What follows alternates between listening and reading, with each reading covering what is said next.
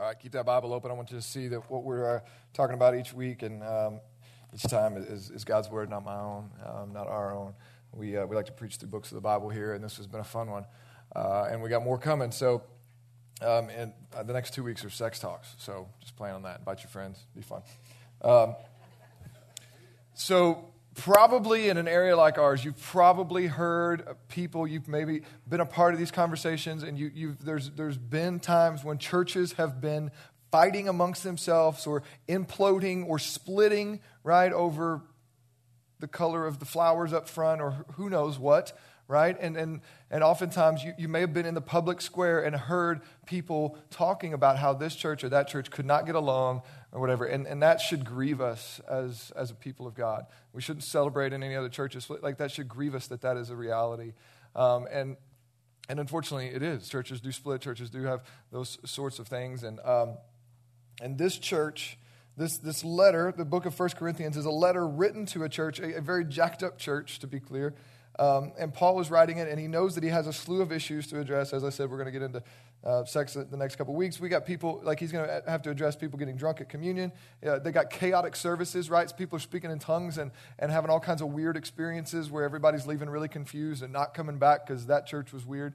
And they got all sorts of, of, of really significant issues. But yet, Paul chooses to start the letter with a plea for unity plea for unity. And this is not the kind of unity that's just like, let's all hold hands and sing kumbaya and never talk about our issues. Last week, we just talked about church discipline. We talked about how we have to handle sin significantly enough, right, to the point that we are willing to have hard conversations. So this is not just some, you know, happy go lucky unity where we never talk about our issues. That never goes well. That leads to passive aggressiveness and honestly things, you know, church splits, to be honest. If you never talk about your issues, you never address one another. And so um, he, he started the book talking about division issues around leadership, and now he's going to move into uh, more issues with a whole series. In, in 1 Corinthians, we've just titled Issues, but we got some sub series. We started out talking about division issues and around leadership, but now he's moving into, last week we started in relationship issues and how we should treat one another. And again, he's got several things to cover, but this week's issue is that they're actually suing one another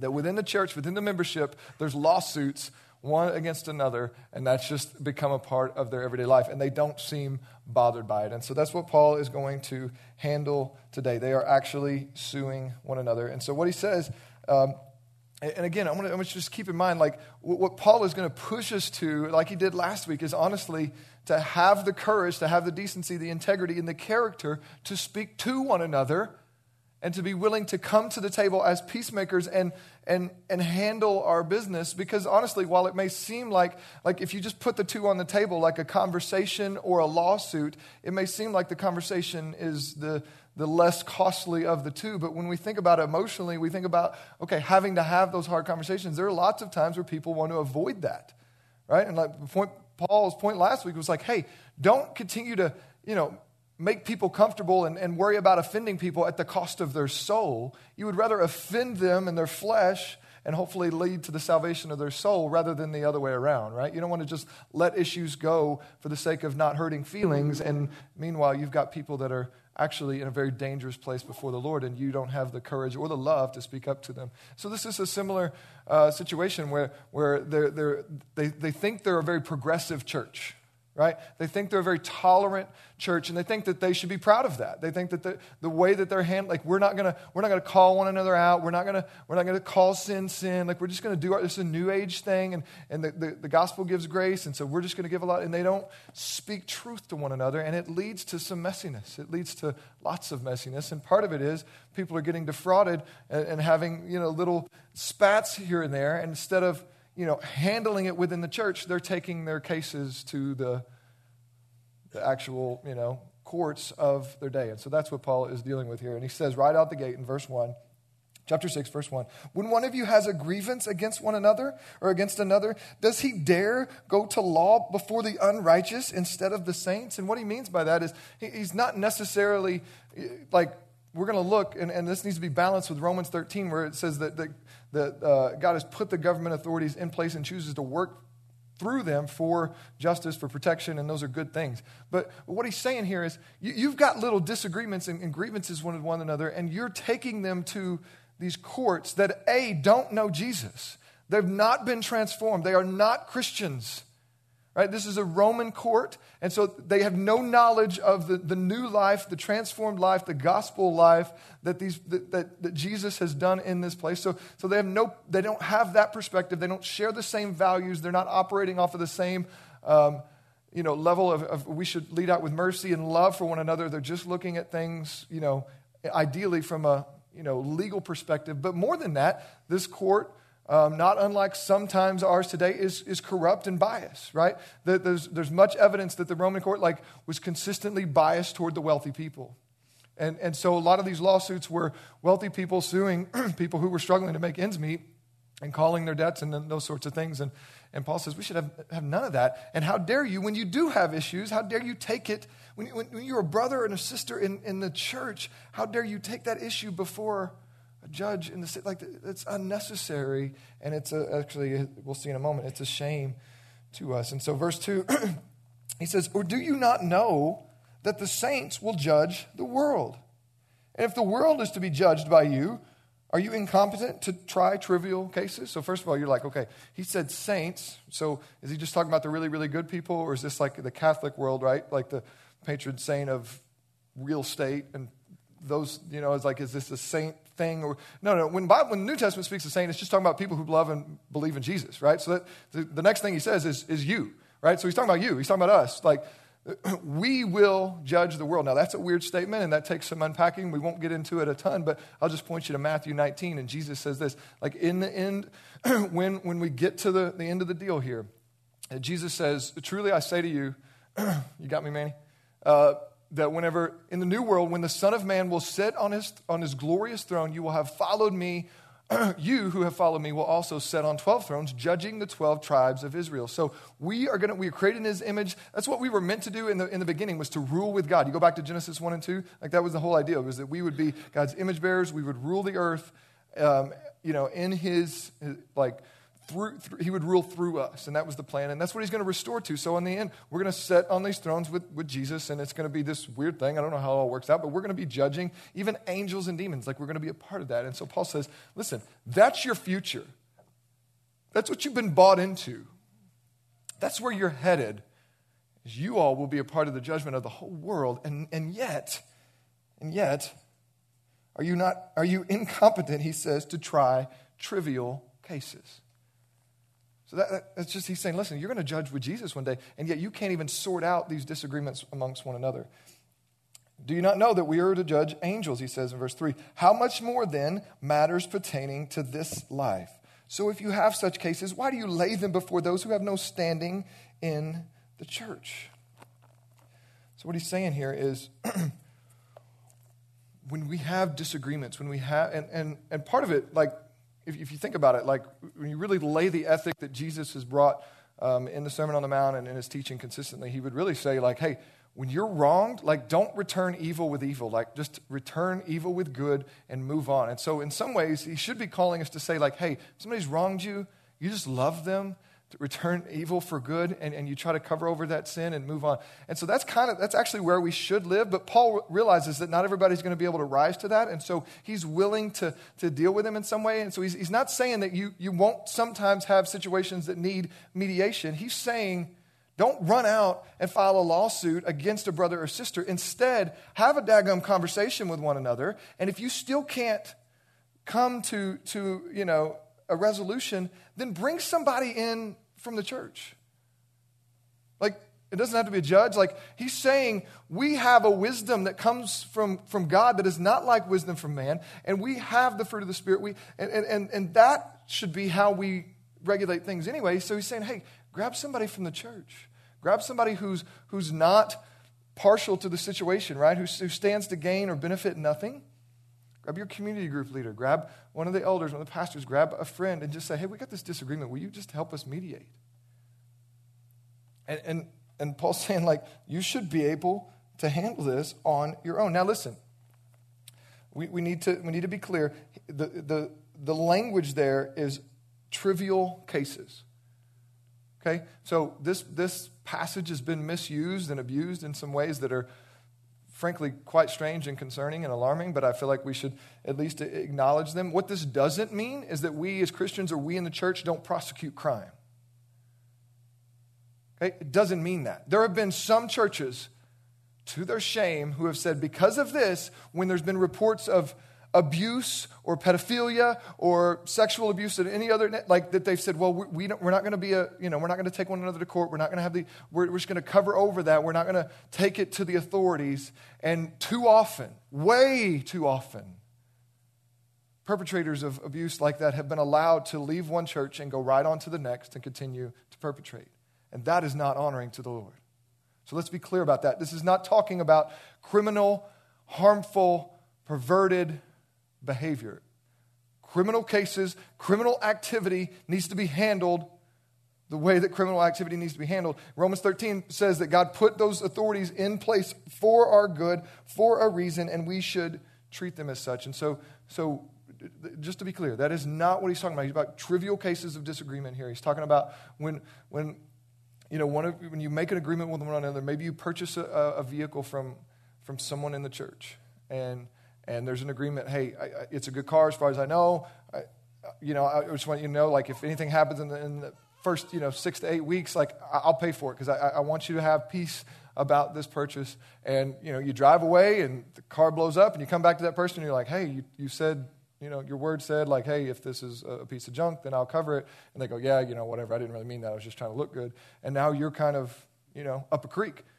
And and so you come back and you say well hey i, I entered this agreement because of this, you know, the word you gave me. And so, but what Paul's saying is rather than take that sort of disagreement and run that to a lawsuit and, and take that before courts who don't share our value as Christians, like, handle that within the church. Like, talk to one another and get a mediator, get a community group leader, get an elder, get, get somebody to sit with you and bring mediation there. There's even organizations that, that do, you know, um, mediation from a, from a higher legal level that can kind of bring that in. But, but honestly, what Paul's talking about is, is, trivial cases like that issues of disagreement, issues of, of you know, maybe you, you, same thing, you purchased a home or you hired somebody to do some work on your home. You, you paid them, you know, that you don't feel like you got the, the work completed to the degree that they promised, and, and you're trying to, to sort that out. These are the sorts of cases we're talking about, not criminal cases of abuse and harm in, in those ways. That is not what is being addressed here. And so I just want to make that, want to make that clear.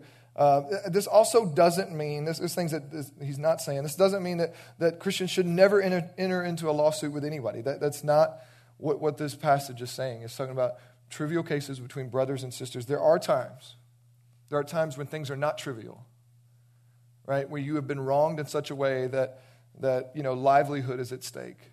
And in those times, like it, it may need to happen, you know, and, and even if we're talking about people outside the church, like it, we, we may need to bring in legal recourse there. But, but again, that, that should be a last resort. That, that should be uh, something we go to after we've exercised what we, what we looked at last week from 1 Corinthians chapter 5, right? Where we've, we've gone to the brother or to the sister with one and say, hey, you wronged me here. Please repent and make this right. If they don't do it, then we take somebody else with them with us and say, hey, you, have been wrong here. Will you please make this right and repent? Right? And, and if at any point they, they repent, we, we move on. We, we make we make amends. And, but if they, they continue to not do that, then, then it goes all the way to the church, and we say, okay, well, now this person is, is clearly acting as though they're not a Christian, and so we're going to remove our affirmation of their Christ, of, of their Christianity, because they're not acting as though Jesus is Lord. And I'm very, I'm summarizing this. Go back and listen to last week's sermon if you don't know what I'm talking about. But, but, but this should all be done in that same context, right? Even if there is big, non trivial issues, we should still relationally engage first. But what may happen is we may see that, that, that someone is actually defrauding people. They may say they're a Christian and they're actually not a Christian at all. But there's a way to sort of test that, and that is through walk through Matthew 18, 1 Corinthians 5 that we looked at last week, is to, is to give them the benefit of the doubt, call them to repent, call them to engage. And if they will not, then they're, they're showing you that, hey, Jesus isn't their Lord because they don't have a soft heart who's turning back to them. So this doesn't mean that, that Christians should never enter into a lawsuit. It means we should be grieved to have to do it, and it should be a last resort, and it should be done relationally, and it shouldn't have to happen within a church amongst believers, amongst members. It shouldn't have to. And again, those should be only significant matters. We're talking about non trivial matters at that point. And it, again, should be after relational church discipline is pursued and applied. So, this in the same lane. It, this doesn't mean that people get away with long term sin against one another. Okay, so say you, you, you, you hire that person to do that job on your house, and, and they, they, they take your money, they don't complete uh, the job, and, and, you go to them and, and you, you say, hey, listen, I feel like I'm wronged here. Please make it right. Please finish the job or give my money back so that I can pay somebody else too. And, and they, they say, listen, I can't. I'm sorry. There's no way I can do it. And listen, you, there may be times whenever you, you, like in that moment, what he's going to say later is like, hey, we should value one another. We should value our brotherhood more than we do money. And we'll get to that in a moment. And so you may say, listen, I'm going to eat this cost because I love you. Right? And I'm not going to call this because I love you. And I'm going to choose our relationship over this amount of money. And, and hopefully that leads them to repentance and, and they, you know, they do all they can to make it right. But listen, if not, like you give forgiveness. But, but here's, here's what I'm saying. If they go on to the next person in the church and do the same thing, okay, we're not going to keep allowing that. You see, you see what I mean? Like this is talking about relational restoration. And if somebody is just defrauding people under the guise of being a Christian because they know we won't take each other to court, we know we, we won't act that way, then we're going to call that out. We're going to call sin sin, and we're going to exercise, you know, go back to 1 Corinthians 5. We're going to do the same sort of thing. If this person's repeating this, this thing. We're going we're gonna call them out, we're going to engage them relationally. And, and, so it doesn't mean that keep, people get to just keep perpetrating ongoing sin against one another and, and taking advantage of Christians who, who won't go to court. All right, so that's, that's some of the things it's not saying. He's saying if you have trivial cases, use one another. God has given you wisdom. Use one another to, to mitigate and mediate that sort of thing. So on to verse 5, he says, I say this to your shame that they're taking, taking their matters to court. Can it be, and listen, uh, this is, as one pastor called it, this is PhD level shame that he's throwing at them here. If you read, this is why you got to read the Bible in context, right? You just read one passage, you're going to miss out on so much. Paul has been calling, like, he has been talking about their obsession with wisdom from the very beginning of this book right? That's what they're divided over is, is who's, who's the better teacher, preacher, who's, who's more wise. And as I said, this culture is not super concerned about things being right. They're just concerned about sounding smart and, and delivering a good message. And that's what they all sort of rally around, and that's what they had divided around. And so he's been talking to them about how they think they're wise when really they've been called to, to submit to the Lord. And, and it's, you know, the Lord's wisdom is not the world's wisdom. He's been having these conversations. So they've been obsessed with wisdom. They've been puffed up and acting as though they are the wisest people ever. So Paul is, is turning this back around on them and saying, or could it be that there's no one wise enough among you to sort out little grievances here? And so he's sort of doing a jab back at them whenever he says in verse 5, Can it be that there's no one among you wise enough to settle dispute amongst these brothers? So Paul is sort of twisting uh, back around and reminding them of their obsession of being wise. He said, If you're so dadgum wise, why not settle your own stuff in house. You got people that are so smart and, and like, and take your disputes to them and not to the, to the, to the local Roman courts. Verse 6 But brother goes to law against brother, and that before unbelievers. There's, there's grief in Paul's voice there. Uh, he says, Listen, verse 7 To have lawsuits at all with one another is already a defeat for you. Why not rather suffer wrong? Why not rather be defrauded? but you yourselves wrong and defraud even your own brothers. Paul is saying, listen, this is a horrible witness. You think about the reality of two church members standing before a judge, fighting and arguing with one another, cutting each other down, and trying to get the most out of the other that they can. You think about the witness that that judge is. That maybe that judge is a believer, maybe they're not, but you think about what they're thinking about the church and what they're thinking about Christianity in that moment.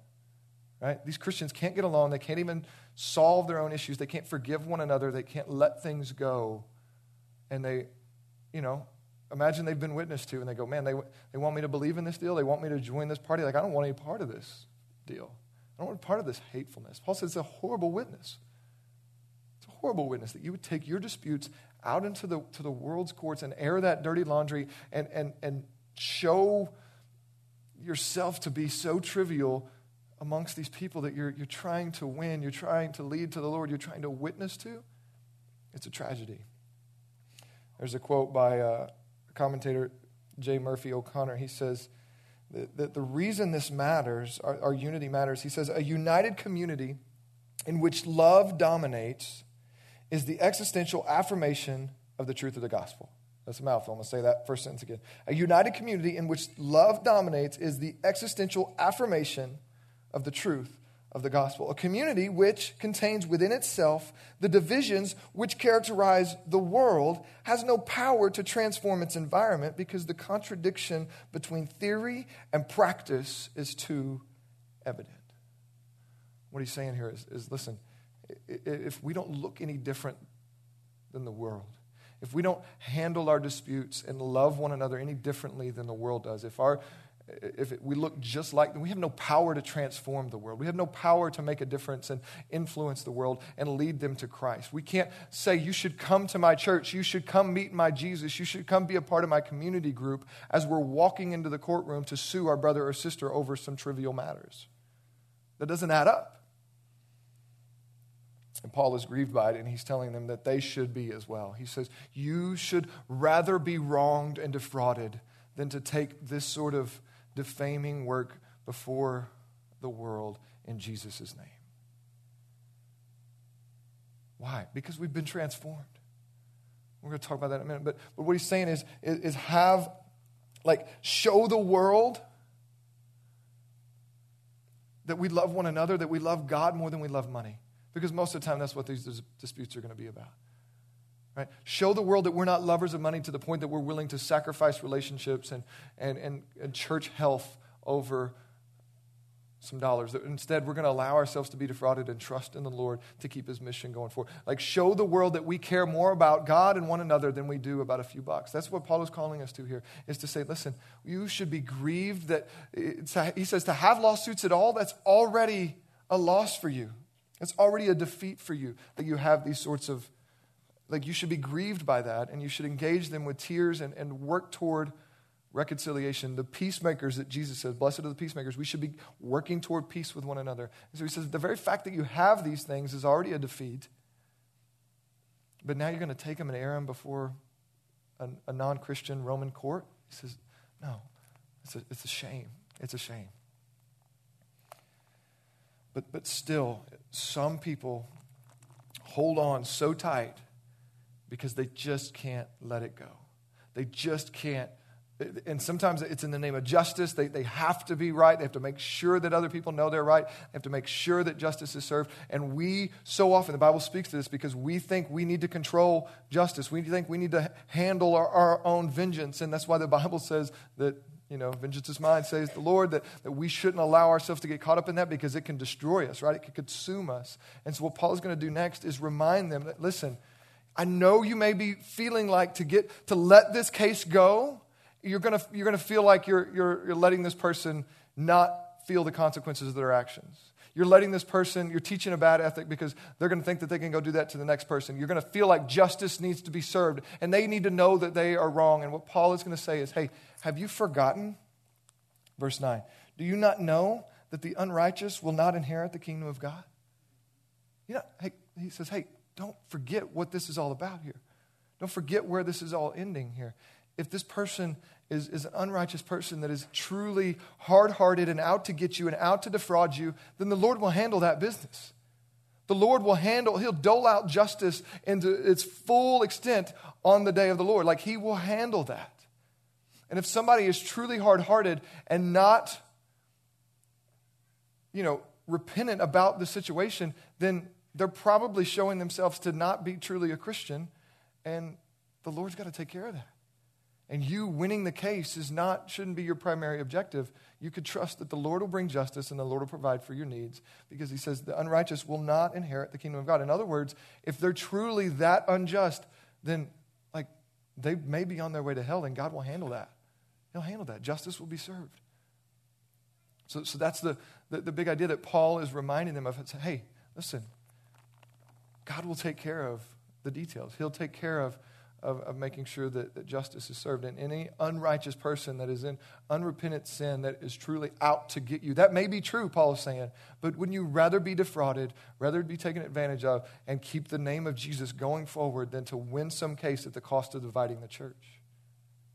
He says, Have you forgotten that the unrighteous, they're not going to get into heaven?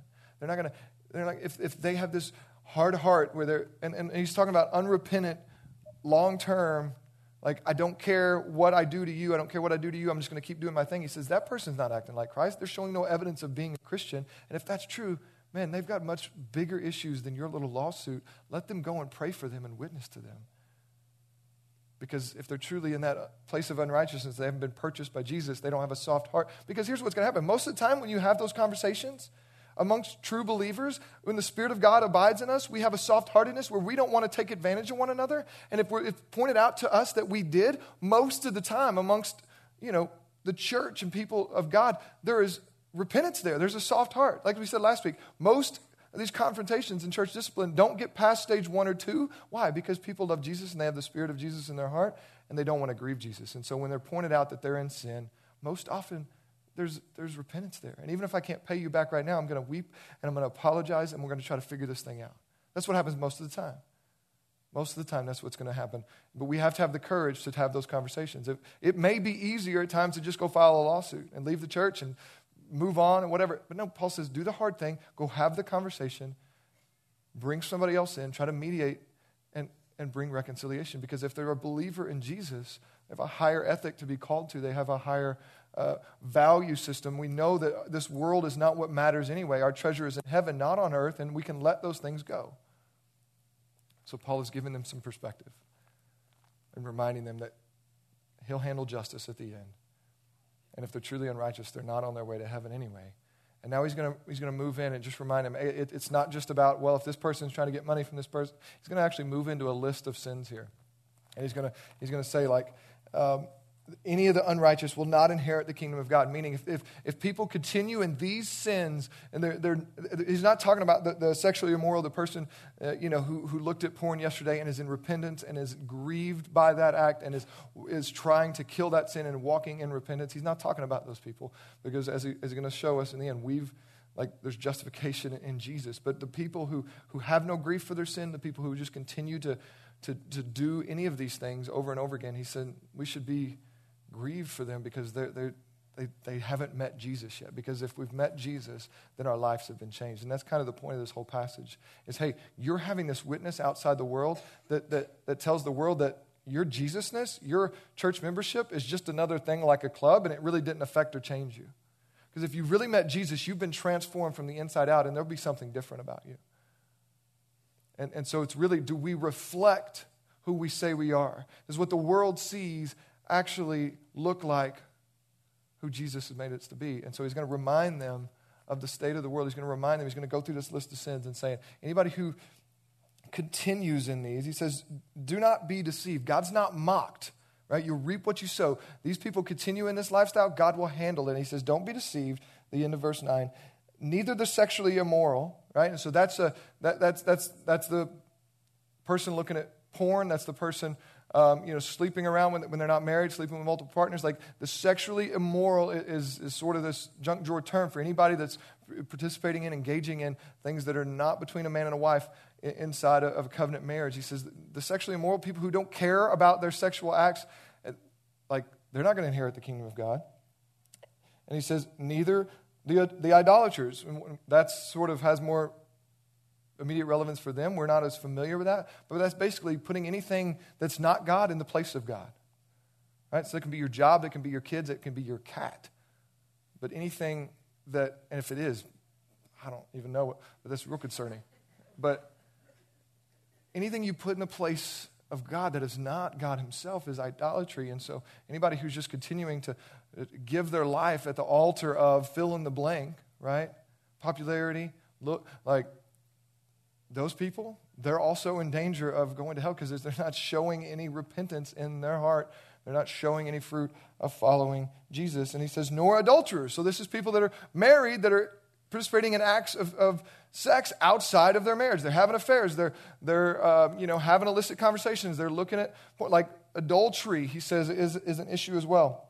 He says, and nor men who practice homosexuality. Now, listen, this is, the, this is the thing that gets elevated as, as the thing to debate in the Christian world and in our culture today, right? And our culture wants to attack how, how churches handle, and they all want to know how, uh, what's your church stand on homosexuality, and they want to make it its own thing. And that's where we go wrong. I, I want to, this is exactly where that issue belongs. It is among the list of other sins and other issues.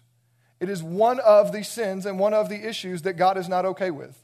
It is not the only one. It is not them and then us. God does not deal with us who, who have more natural or more traditionally acceptable sins like lust and gluttony, as we're going to see, and idolatry, and, um, you know, what else? Um, being a drunkard, being a reviler, a swindler. Like, God's not going to deal with us any differently than He is those that are in, homosexuality. Like it is, it is, it is a sin amongst the list of sins that God is not okay with. And so, yes, God does have a standard for how our sexuality is to be lived out. It is with one man, one woman for a lifetime. That is his standard, period. He has the right to say that. It is out of love. It is what's best for us, and it is messy. I get that. And our culture is often not okay with that. And sometimes some of you have a struggle with being okay with that, and I get that. And I want to pastorally lean in and let you see the Father's heart in that.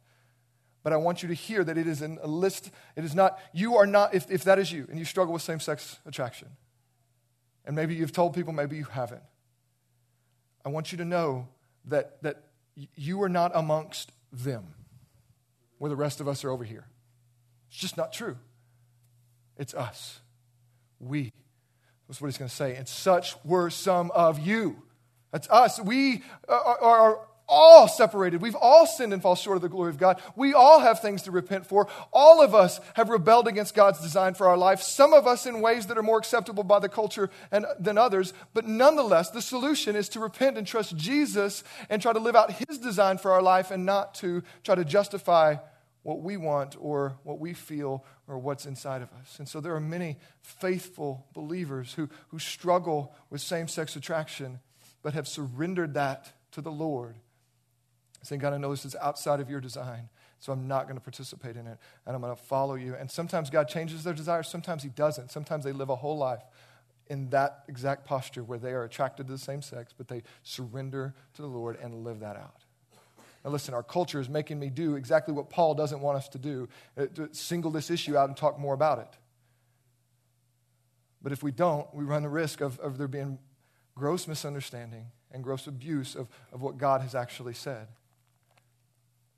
So, while that is true of someone who has same sex attraction, God does say that lifestyle is not aligned with mine, and you need to repent of that sin and come to me. The same is true for those of you who like to overeat. The same is true for those of you who like to gossip. The same is true for those of you who like to look at porn or ogle at every woman that you see or every man that you see that is lust and, and full of idolatry. The same is true. Not different, and oh, they're over there, and when they get that figured out, they can come over here. No, no, no. We're all in that, that same pool of brokenness and sin that needs Jesus to pull us out. And so I want us to be a place where those who are in that lifestyle can come and hear the gospel, can come and, and be called to repent of their sin, not just their sexual sin, not just their sexual orientation, but of their sin. That, that we deal with the gospel and their need to be justified before a holy God as first and foremost, just like we did with all of you. That we didn't check with you to make sure that you had, you know, cast off your drunkenness or your porn addiction or your whatever before we allowed you to come to Jesus. Instead, we just said, hey, come to Jesus. Come to Jesus. And then we got some stuff to talk about because Jesus is going to rearrange your whole life. But we, we, we, start there. And so that, that's the the posture of the Apostle Paul. Like he says, Yeah, these are issues. And anybody who says, I don't care what God says, I'm going to live my life this way, whether that's about homosexuality or any of the other list of sins, Paul says they won't inherit the kingdom of God. They're not going to get into heaven giving God the finger the whole time. God will not be mocked. You reap what you sow. If you don't care about God's standards, doesn't matter what sin it applies to, you're showing yourself to not be a follower of Jesus. And Paul says, fruit would show, evidence would say, I don't know that you're forgiven. I don't know that you've trusted, you've not made Jesus your Lord. If you were, then you'd be in repentance. So this is not talking about the person who's brokenhearted. It's not talking about the person who's at the altar weeping, the person who's fighting their sin, the person who's confessing and, and, and, and grieved by what they're experiencing inside and what they've never told anybody. He's not talking about that. He's talking about the people who are hard hearted and saying, I don't care what you say, God. I want to do things my way, and I'll make up my own rules, and I'll justify it however I want because I don't want to be told what to do. That's what Paul's talking about here. He says, We don't have to freak out about them, church, because they're not going to inherit the kingdom of God. If that's truly where they are, we should be praying for their soul and witnessing to them as though they're not Christians. Because God will handle his justice, he'll handle those things. We don't have to point out these little things and take our grievances to court. Anybody who's living in unrepentant sin, the, the Lord's going to handle that. Verse just, just to finish the list, nor thieves, nor the greedy, right? And we think of thieves as somebody breaking into our house and taking things. If you're, if you're um, you know, you're cheating your boss out of work time because you're spending hours on Facebook, you're stealing, right? Like, this is not just these grandiose, awful, like anybody who's living in a posture of, I don't care, I'll do what I want and apply it to these issues. Like, that's what Paul's talking about. Nor the greedy, right? Somebody who, who's saying, No, I'm not going to be generous to you. I don't care about your need. All I care about is getting more for myself. That's a problem that, that is out of line with God's design for the way his people should live. Nor the drunkards right? People who are saying, well, I can, I'm, I'm forgiven. God's not, you know, he doesn't condemn alcohol, you know, in general, so I, I, can do what I want. And so I drank a little too much, you know, drank a little too much. I don't want to hear that from God. I don't want to be called out on that. No, I said, no, that, that's a problem. If you're consistently rebelling against God in any of these ways, the revilers, the swindlers, none of them will inherit the kingdom of God. God has this. He doesn't need you to police those little bitty things. He wants you to proclaim the gospel and teach them how they can find forgiveness and life in Jesus. He'll handle justice. And here's why. Verse 11. And such were some of you.